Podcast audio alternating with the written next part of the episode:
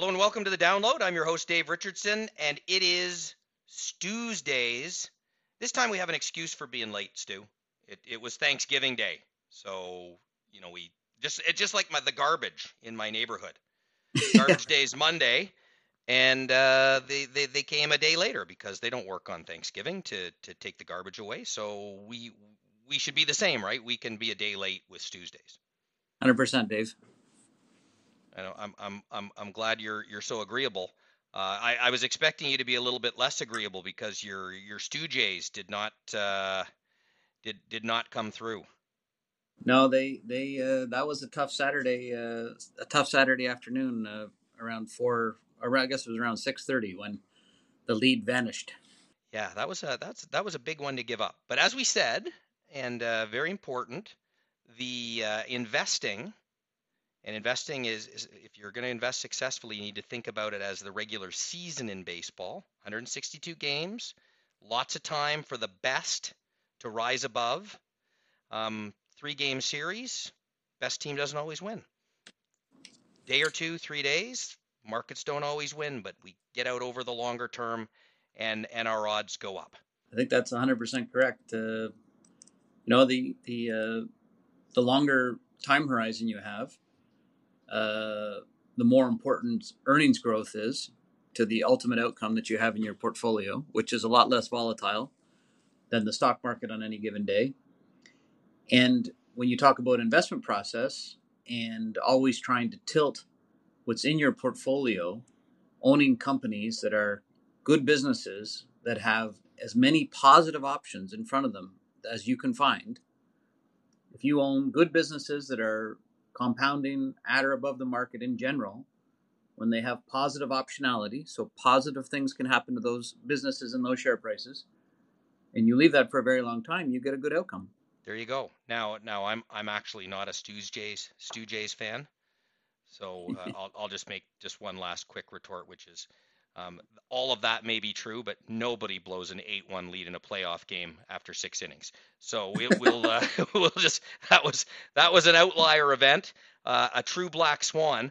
But if we stick with this analogy, and this is one that I I, I like to talk when I'm when I'm doing uh, events with investors and advisors, often talk about the idea that a lot of people are much better real estate investors than they are stock market investors. And the basis for that is similar to this regular season, long period of time, 162 games. The quality wins out in the end versus the short periods of time.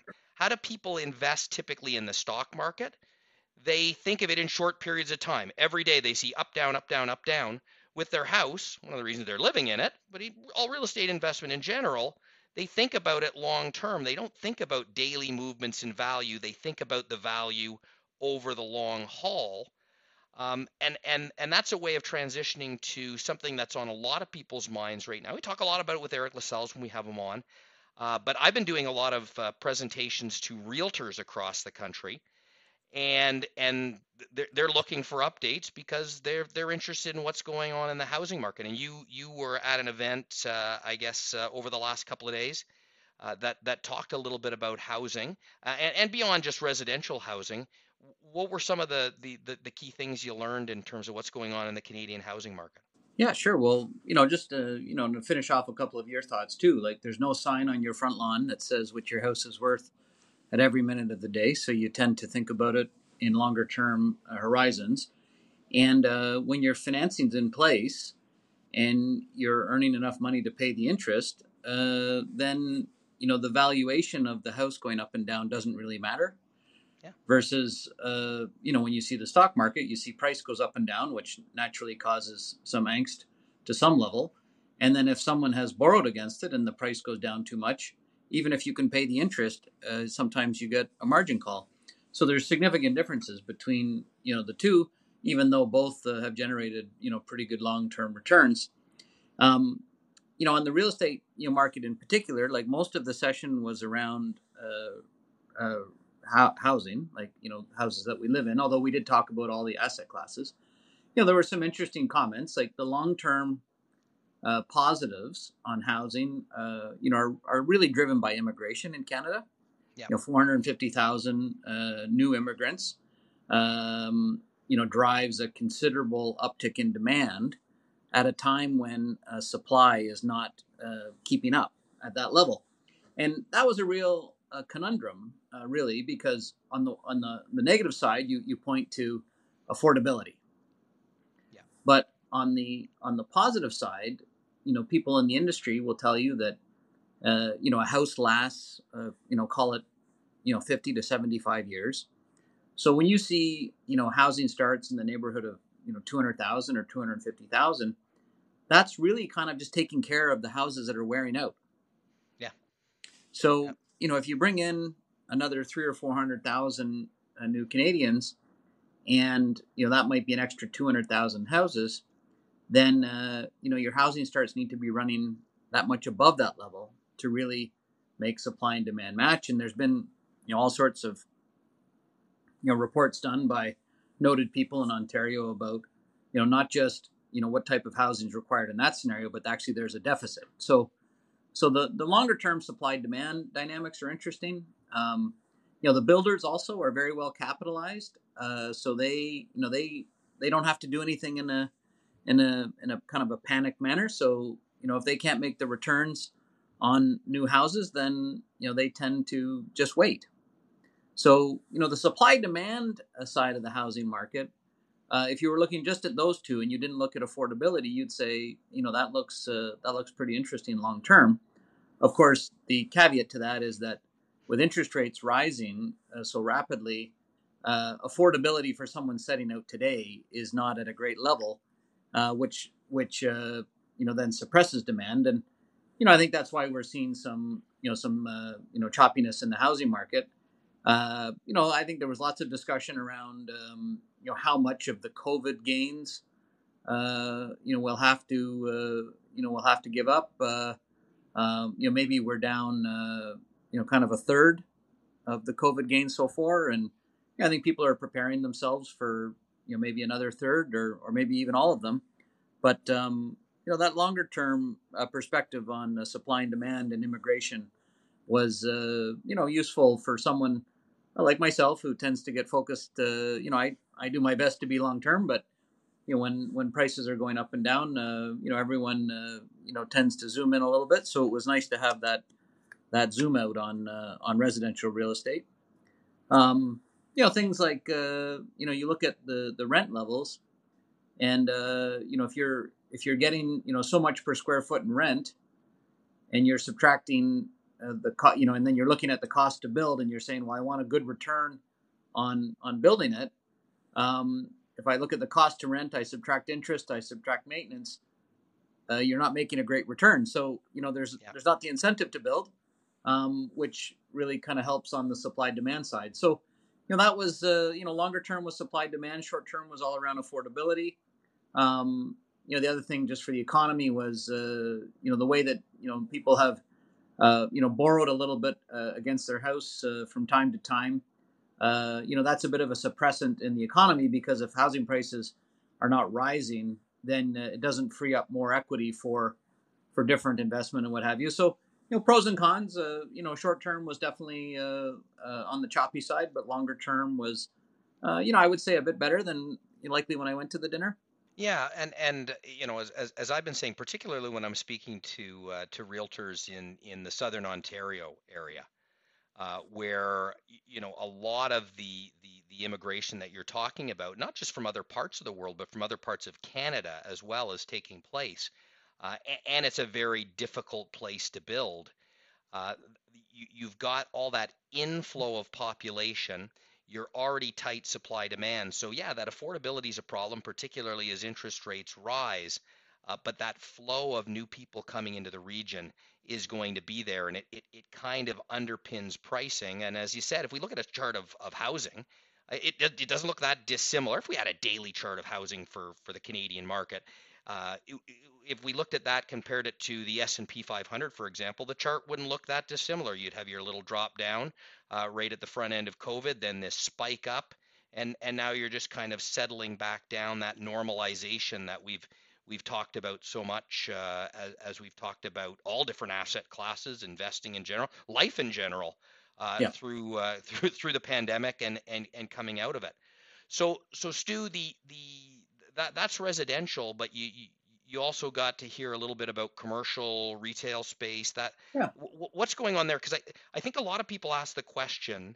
Um, not everyone's going back to the office full time. It looks like more and more people are coming in, but perhaps never will we see everyone working five days a week in an office again.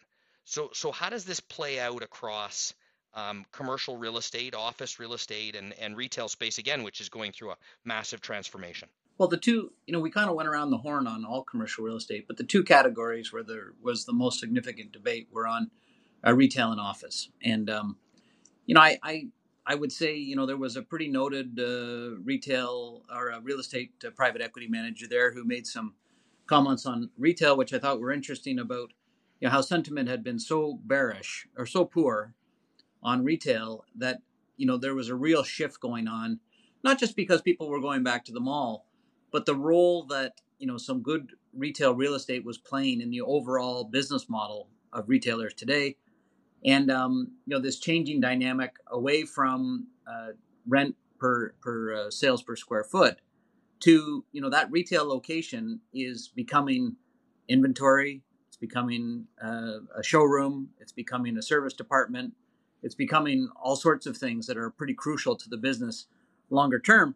And uh, you know, it was it was interesting. I just noted yesterday I went to return something on Amazon, and for the first time, they were going to charge me uh, to return it. I was going to have to pay a delivery fee to return it. So, you know, like would I sit there and walk it back to the store if that was an option? You know, I might. So, you know, there were some I would say some some some headwinds that were certainly lessening, and some potential for some tailwinds uh, emerging in uh, some retail real estate, and those valuations are are pretty interesting. So you know, I thought that was definitely uh, an area to go do more work on.